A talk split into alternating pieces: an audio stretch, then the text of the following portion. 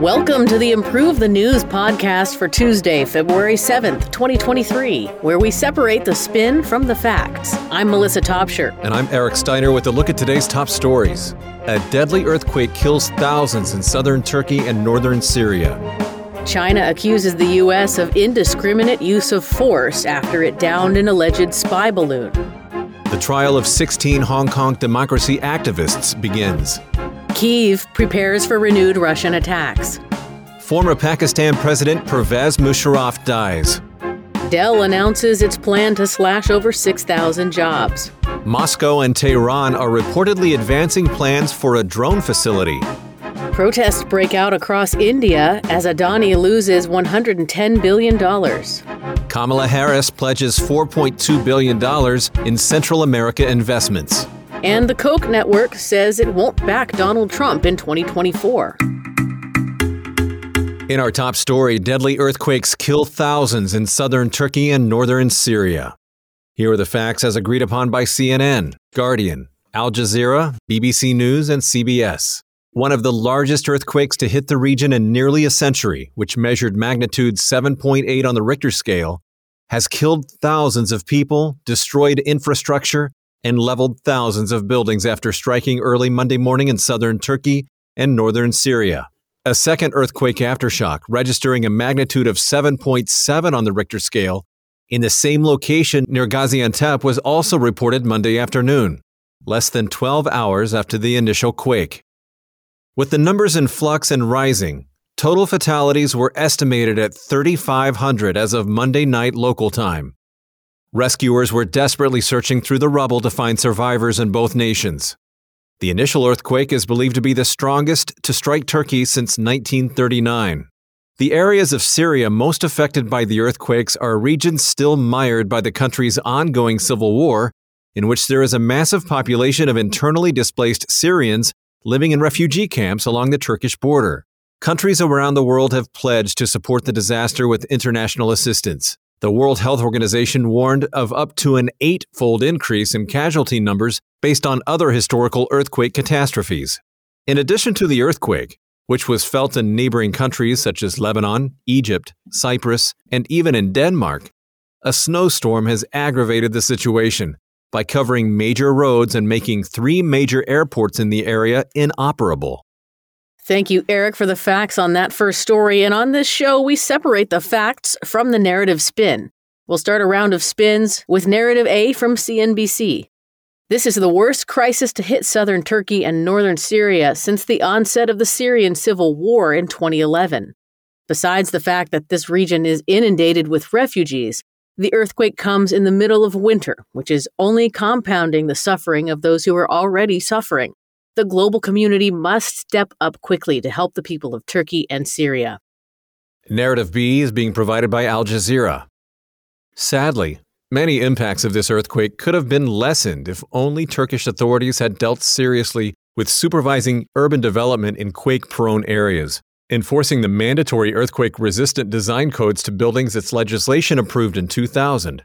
There are two major fault lines along the Anatolian plate and earthquake mitigation is vital given the likelihood of catastrophic tremors.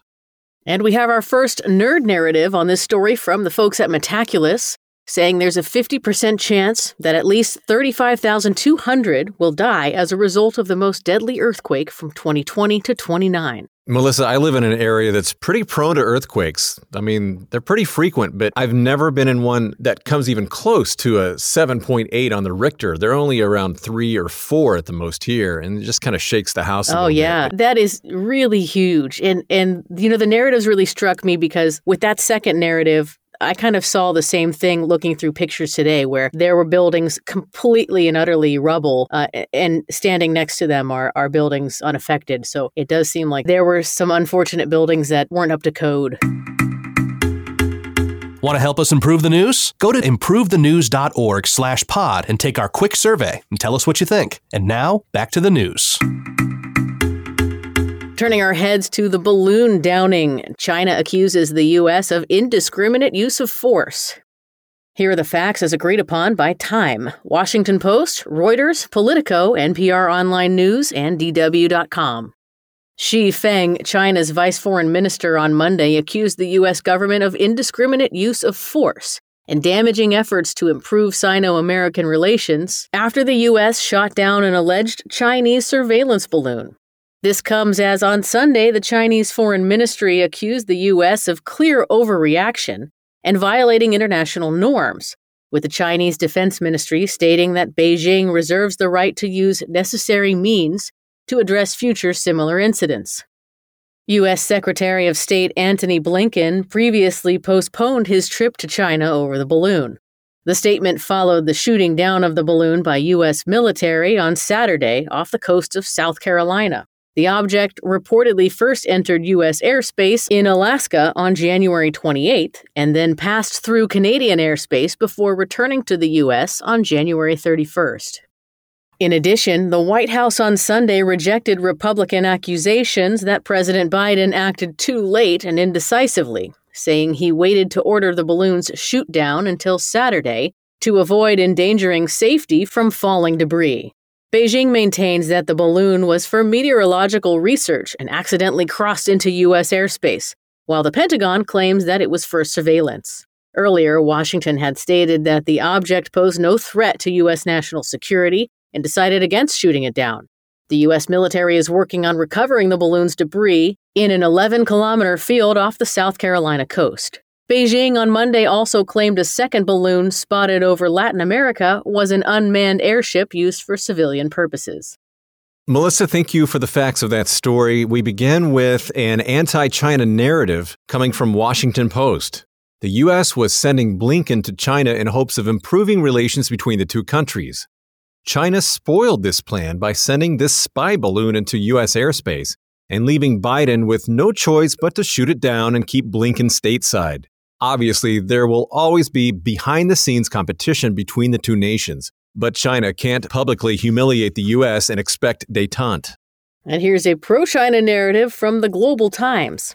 The U.S. is incompetent in dealing with crises because of the constant fighting between its political parties. The PRC's civilian airship wasn't a threat, yet Biden shot it down to look tough in the face of Republican criticisms. Now he continues to be attacked by his political foes, but also has put U.S. China relations at risk with his overreaction.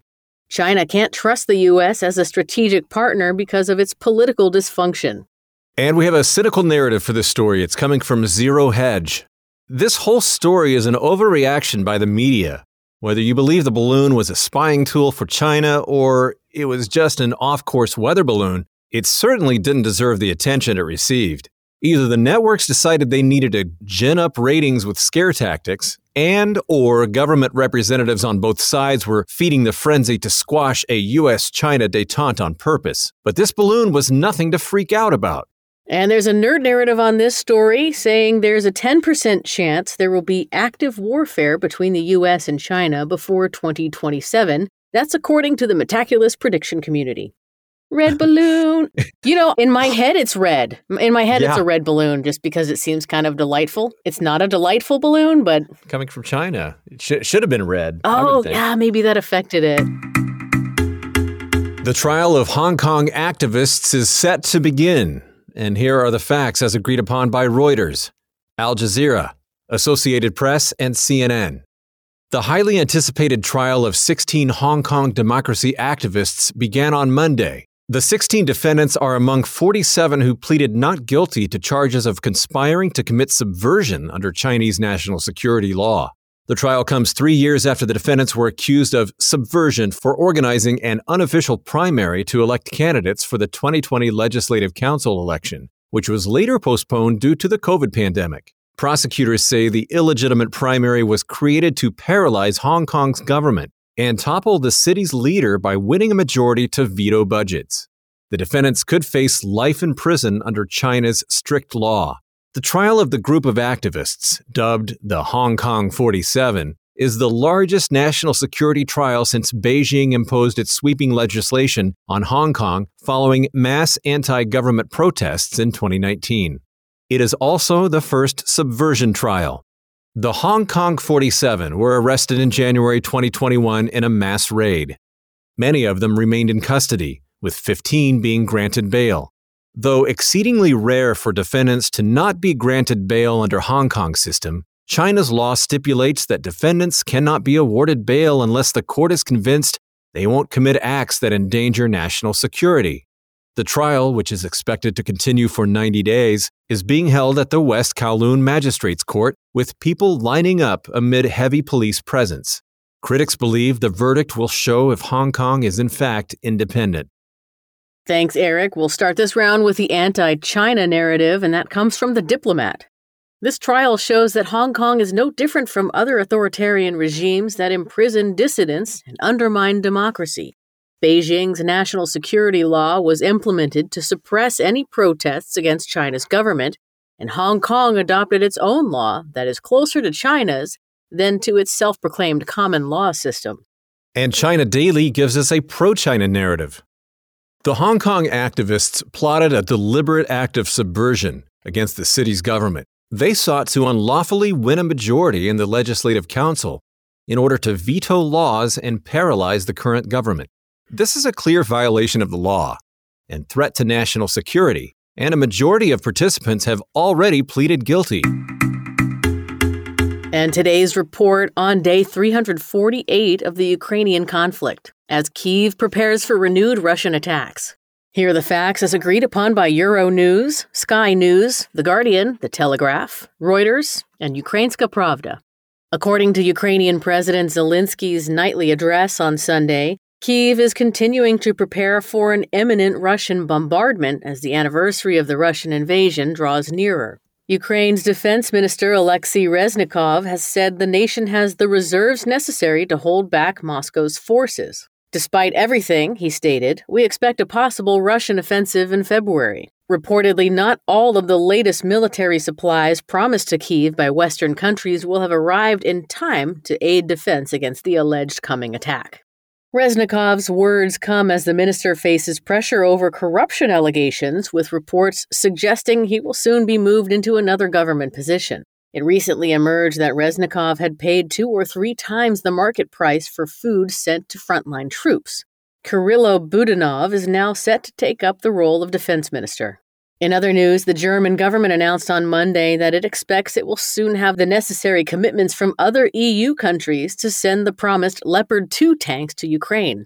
14 tanks have been pledged by Berlin, which wants to establish two battalions of the Leopards in cooperation with other countries. Elsewhere, Ukrainian repair crews were working nonstop in the Black Sea port of Odessa to restore power, after a fire left hundreds of thousands of residents without electricity. Repair work is going on round the clock, said Zelensky, continuing with the allegations that such damage to Ukraine's cities could not have happened before the start of Russian attacks on power generation sites.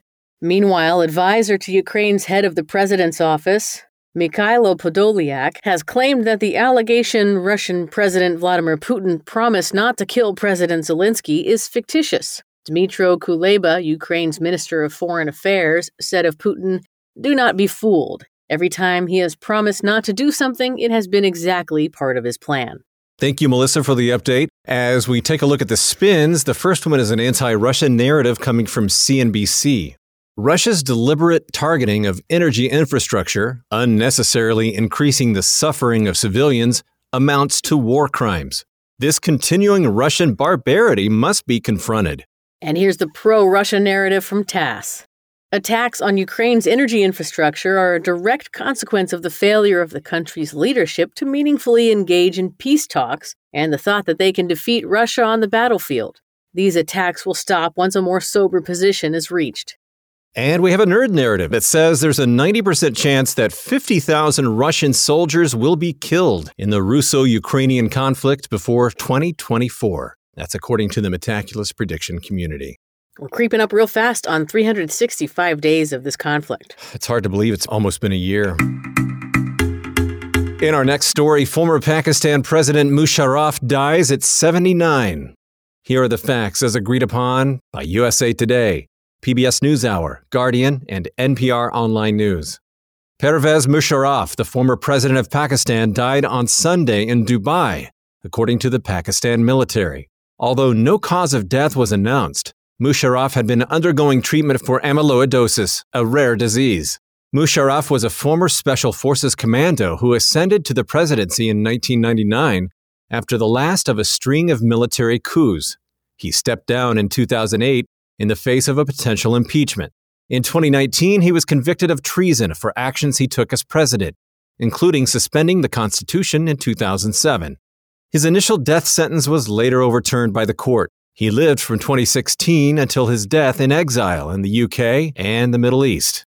Musharraf earned notoriety for agreeing to join the U.S. war on terror in the aftermath of the 9 11 attacks and at the urging of then U.S. Secretary of State Colin Powell, and according to Musharraf's autobiography, a violent threat against Pakistan from another U.S. official. It was widely believed that while Musharraf made sure Pakistan was a solid U.S. ally, sharing intelligence and assisting in capturing Al Qaeda leaders, he also provided the Taliban sanctuary in his country. Musharraf faced other scandals, including suspicions he, or at least his intelligence apparatus, may have been involved in the 2007 assassination of former Prime Minister Benazir Bhutto. In 2008, he resigned as president after he fired judges and imposed an emergency rule, which led to treason charges. Thanks, Eric, for the facts. We'll start another round of spins with narrative A. This is written by The Economist. Musharraf may have had his faults, but he stabilized Pakistan's economy, raised its growth rate, liberalized the media, and passed legislation to protect women. His decision to align with the U.S. brought in billions in aid from abroad, and no leader in Pakistan has ever come as close as he did to making peace with India. Subsequently, instability should make Pakistan's people yearn for his days in office. And narrative B is coming from The Wire. Musharraf was an autocrat who oversaw a reign of death, destruction, and usurpation of Pakistan's constitution. He played both sides when it came to the US and the Taliban. These serious actions should be remembered in the context of his legacy, not the liberal reforms he barely established. In our next story, Dell will slash over 6,000 jobs. Here are the facts as agreed upon by The Verge, CNBC, BBC News, Reuters, and the Wall Street Journal. Dell Technologies Incorporated has announced its intention to cut roughly 6,650 employees, about 5% of its overall workforce, amid slumping demand for PCs. The news comes amid a wave of mass layoffs in the tech sector, with companies such as Amazon and Alphabet having announced job cuts in recent weeks. The news was made public in a memo released on Monday, which saw Dell's co chief operating officer, Jeff Clark, state that attempts to cut costs by pausing hiring and limiting travel, among other measures, had been insufficient. Clark also said that market conditions were continuing to erode, creating an uncertain future. According to industry analysts from IDC, shipments of PCs decreased 28% globally year on year in Q4 of 2022 while Dell's computer shipments declined 37% in the same period. As of early Monday, shares of Dell were down 3%. A spokesperson on Monday told media that this kind of reorganization was a regular course of business, and the announcement echoed similar layoffs three years ago after the pandemic struck. IDC has predicted the market for PCs and tablets is set to drop by another 2.6% in 2023, following rapid growth from the rise of remote working during lockdown. Primary rival to Dell, HP Incorporated, has also announced plans to cut up to 6,000 jobs. Dell is the largest U.S. employer so far to reveal plans to reduce staff numbers, as many act in response to widespread inflation and rising interest rates. Melissa, thank you for the facts of that story. Three different spins have been extracted. We begin with a pro establishment narrative coming from Forbes. This movement towards mass redundancy in tech firms is not indicative of any significant market changes. The layoffs are sparking media attention on an inordinate scale, but the tech sector only accounts for roughly 3% of jobs. In addition, in addition, tech workers are relatively well educated, and evidence shows they rapidly find new work in comparison to the rest of the labor market. And to counter that, we've got an establishment critical narrative from the Washington Post. These layoffs spark cause for concern. The bounce in stock prices following most tech redundancies may make this move more popular among executives, even though not enough emphasis has been put on the potential impact on consumer spending of layoffs. Tech workers are mostly high paid, and the U.S. economy is heavily dependent on the spending of the top fifth of earners. This ongoing strategy in the sector could easily cause the elite to slow spending. And the nerds from the Metaculus prediction community have chimed in with their narrative as well. They say that there's a 50% chance that the annual U.S. unemployment rate will be at least 6.09% in 2027. Are there other tech companies besides Apple? We see where your loyalties lie, Eric. and all my stuff's Apple too. okay. In a special report, Moscow and Tehran advance plans for a drone facility. And here are the facts as agreed upon by Wall Street Journal, Iran International, The Times of Israel, Fox News, and CNN. The Wall Street Journal reported on Sunday that Moscow and Tehran are cooperating on plans to construct a factory in Russia to make at least 6,000 Iranian designed drones to be used in the Ukraine war. According to officials reportedly from a country aligned with the U.S., a high level Iranian delegation flew to Russia in early January to visit the planned site for the factory and decide on details to start the project. This drone factory is allegedly part of a $1 billion deal between both countries, which the White House claims to be developing a quote full fledged defense partnership that includes also fighter jet training. The Washington Post had reported in November that such plans were in the works, stating that Iran and Russia had finalized a deal that month after Russian officials visited Tehran. On Friday, the U.S. Department of the Treasury announced new sanctions on eight senior officials of an Iranian drone manufacturer for their role in Tehran's supply of drones to Russia. Though Tehran acknowledged in November that it had provided drones to the Kremlin, its foreign minister, Hossein Amir Abdollahian, stressed that shipments of a limited number of weapons were made before the Ukraine war. Those are the facts on that story. We have a couple of narratives that have emerged. The pro establishment narrative is written by the Jewish News Syndicate. Iran is no longer seen by the West as a problem to be solved, but instead as an outright enemy that is helping to prolong the conflict in Ukraine. Tehran is on a direct collision course with the US and the West, and has made a fatal mistake in choosing to side with Russia and Putin. And the establishment critical narrative coming from Press TV. Western propaganda is spreading lies to try to justify the prolongation of the conflict in Ukraine. Despite having long established defense cooperation with Moscow, Tehran is not taking part in any joint project to produce drones in Russia.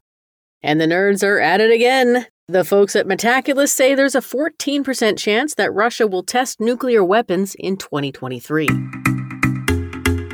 Adani loses $110 billion and sparks protests across India. Here are the facts as agreed upon by Reuters, One America, CNBC, and ARY News. As Indian conglomerate Adani Group's market losses top $110 billion, dozens of India's opposition party members on Monday were detained during protests, prompting Parliament to be suspended again due to disruptions surrounding the company. The losses, which are up from 65 billion a week ago, follow a report by US short seller Hindenburg Research last week, which flagged concerns about Adani's firm's alleged mounting debts, stock manipulation, improper use of tax havens, and money laundering. Members of the main opposition Congress Party gathered outside the Jantar Mantar Observatory in New Delhi to protest Adani's billionaire founder, Gautam Adani, they held banners, shouted slogans, and even breached barricades, causing police to detain them. Protests mounted across the country, including outside the offices of the state owned Life Insurance Corporation and State Bank of India, both of which have ties to Adani Group companies. As Adani and Prime Minister Modi are from the same state, allegations have been made that the Prime Minister has benefited from favoritism. Adani's subsidiary stocks continued to fall on Monday, with Adani Enterprises falling by 4%, Adani Transmission by 10%, and Adani Green Energy, Adani Power, and Adani Total Gas all dropping by 5%. The Security and Exchange Board of India and Goldman Sachs suggested that the overall Indian market is still stable. Those were the facts, and here are the spins. The first one is a pro establishment narrative coming from Indian Express. Despite these market trends, the Indian market remains stable and reliable. Gautam Adani has said he will refund investor losses, and the government's independent regulators are already evaluating the situation. If India's economy was in trouble, It wouldn't be projected to grow 7% in the next year, the largest projection among all major economies. Here's an establishment critical narrative from NDTV. Prime Minister Modi has been quiet on this issue because he knows he's complicit. His own regulators should not be investigating this matter. But as the members of parliament have called for, a truly independent probe by the Supreme Court should be conducted. India's stock market isn't falling due to some malicious attack by Hindenburg, but because Adani's corporate government corruption has finally been exposed. I think I have a new uh, travel goal, and that's to see the Jantar Mantar Observatory. That's on the bucket list now, huh? It just sounds fun. I may not be, yeah. but uh, Tell you what, if you do it, I want a full report. you got it. I like volcanoes, so if there's Yeah. volcanoes to see, that would be an added Take some- bonus. yeah, take some selfies. Will Okay. do. Watch out for those big weather balloons. Oh yeah. Kamala Harris unveils $4.2 billion in Central America investments. Here are the facts as agreed upon by Spectrum News, Reuters, the White House, and CNN. On Monday, U.S. Vice President Kamala Harris unveiled $950 million in new private sector commitments in the Central American countries of El Salvador, Guatemala, and Honduras, building on her plan to reduce mass migration to the U.S. by creating economic opportunities in the home countries of many migrants. In March 2021, President Biden tasked Harris with leading efforts to curb migration, which surged dramatically after he took office. Harris then focused her attention on El Salvador, Guatemala, and Honduras, known as the Northern Triangle. Harris spoke on Monday at the Central America Forward launch event, in which she highlighted her plan.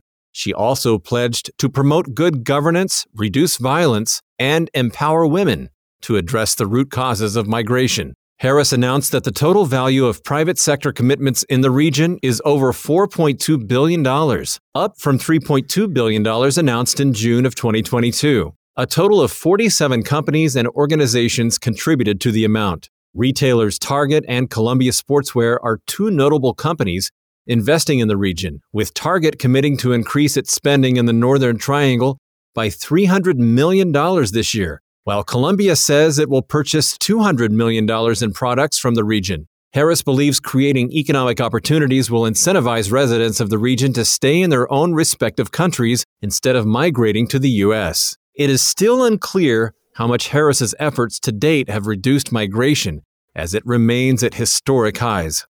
Thank you, Eric. Well, as you may have guessed, we have two political spins on this topic. The Democratic narrative comes from the White House.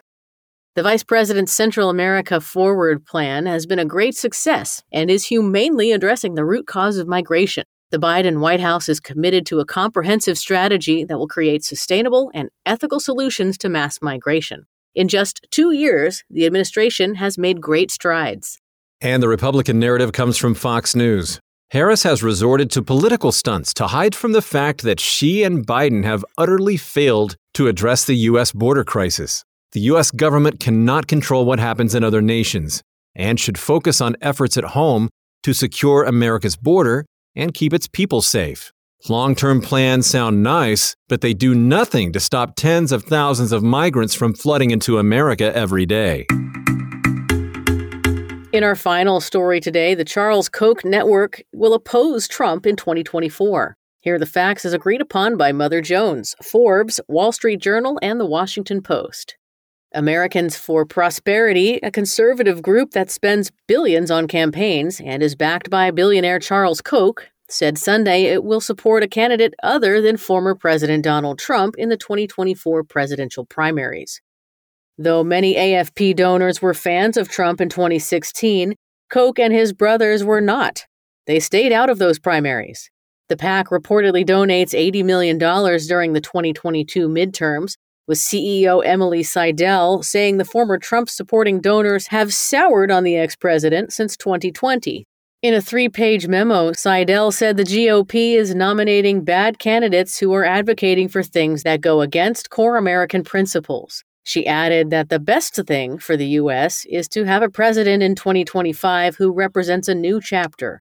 AFP didn't say how much it will spend on the 2024 election, though it says it has a large grassroots and data operation with some of its strongest and most effective state chapters ready to play a crucial role in picking the next GOP candidate. This news comes after many of the major donors to AFP have shifted their support to other endeavors, and former key AFP strategists have moved on to other jobs. They've also been the target of Trump himself, who in 2018 called them a total joke in real Republican circles. Trump is so far the only candidate to officially announce his presidential bid, though potential opponents include former South Carolina Governor Nikki Haley, who is expected to announce on February 15th, as well as Florida Governor Ron DeSantis and former Vice President Mike Pence. Thank you for the facts, Melissa. As we look at the two spins that have emerged, the first one is a Republican narrative coming from Red State. Plenty of Republican candidates and groups have their knives out for Trump. If they're right, and an alternative candidate is necessary to retake the White House, they better coalesce around one Trump challenger rather than making the mistakes they made in 2016. And here's the pro Trump narrative from Town Hall. Trump doesn't win all the time, but that doesn't take away his overall winning track record or his potential for victory in 2024. Just like 2016, liberals and never Trumpers are hand wringing over Trump's candidacy, spelling doom for Republicans. But rank and file Republicans still love him. And if he gets enough of their votes, he should be allowed to ride his way to the nomination and possibly the White House.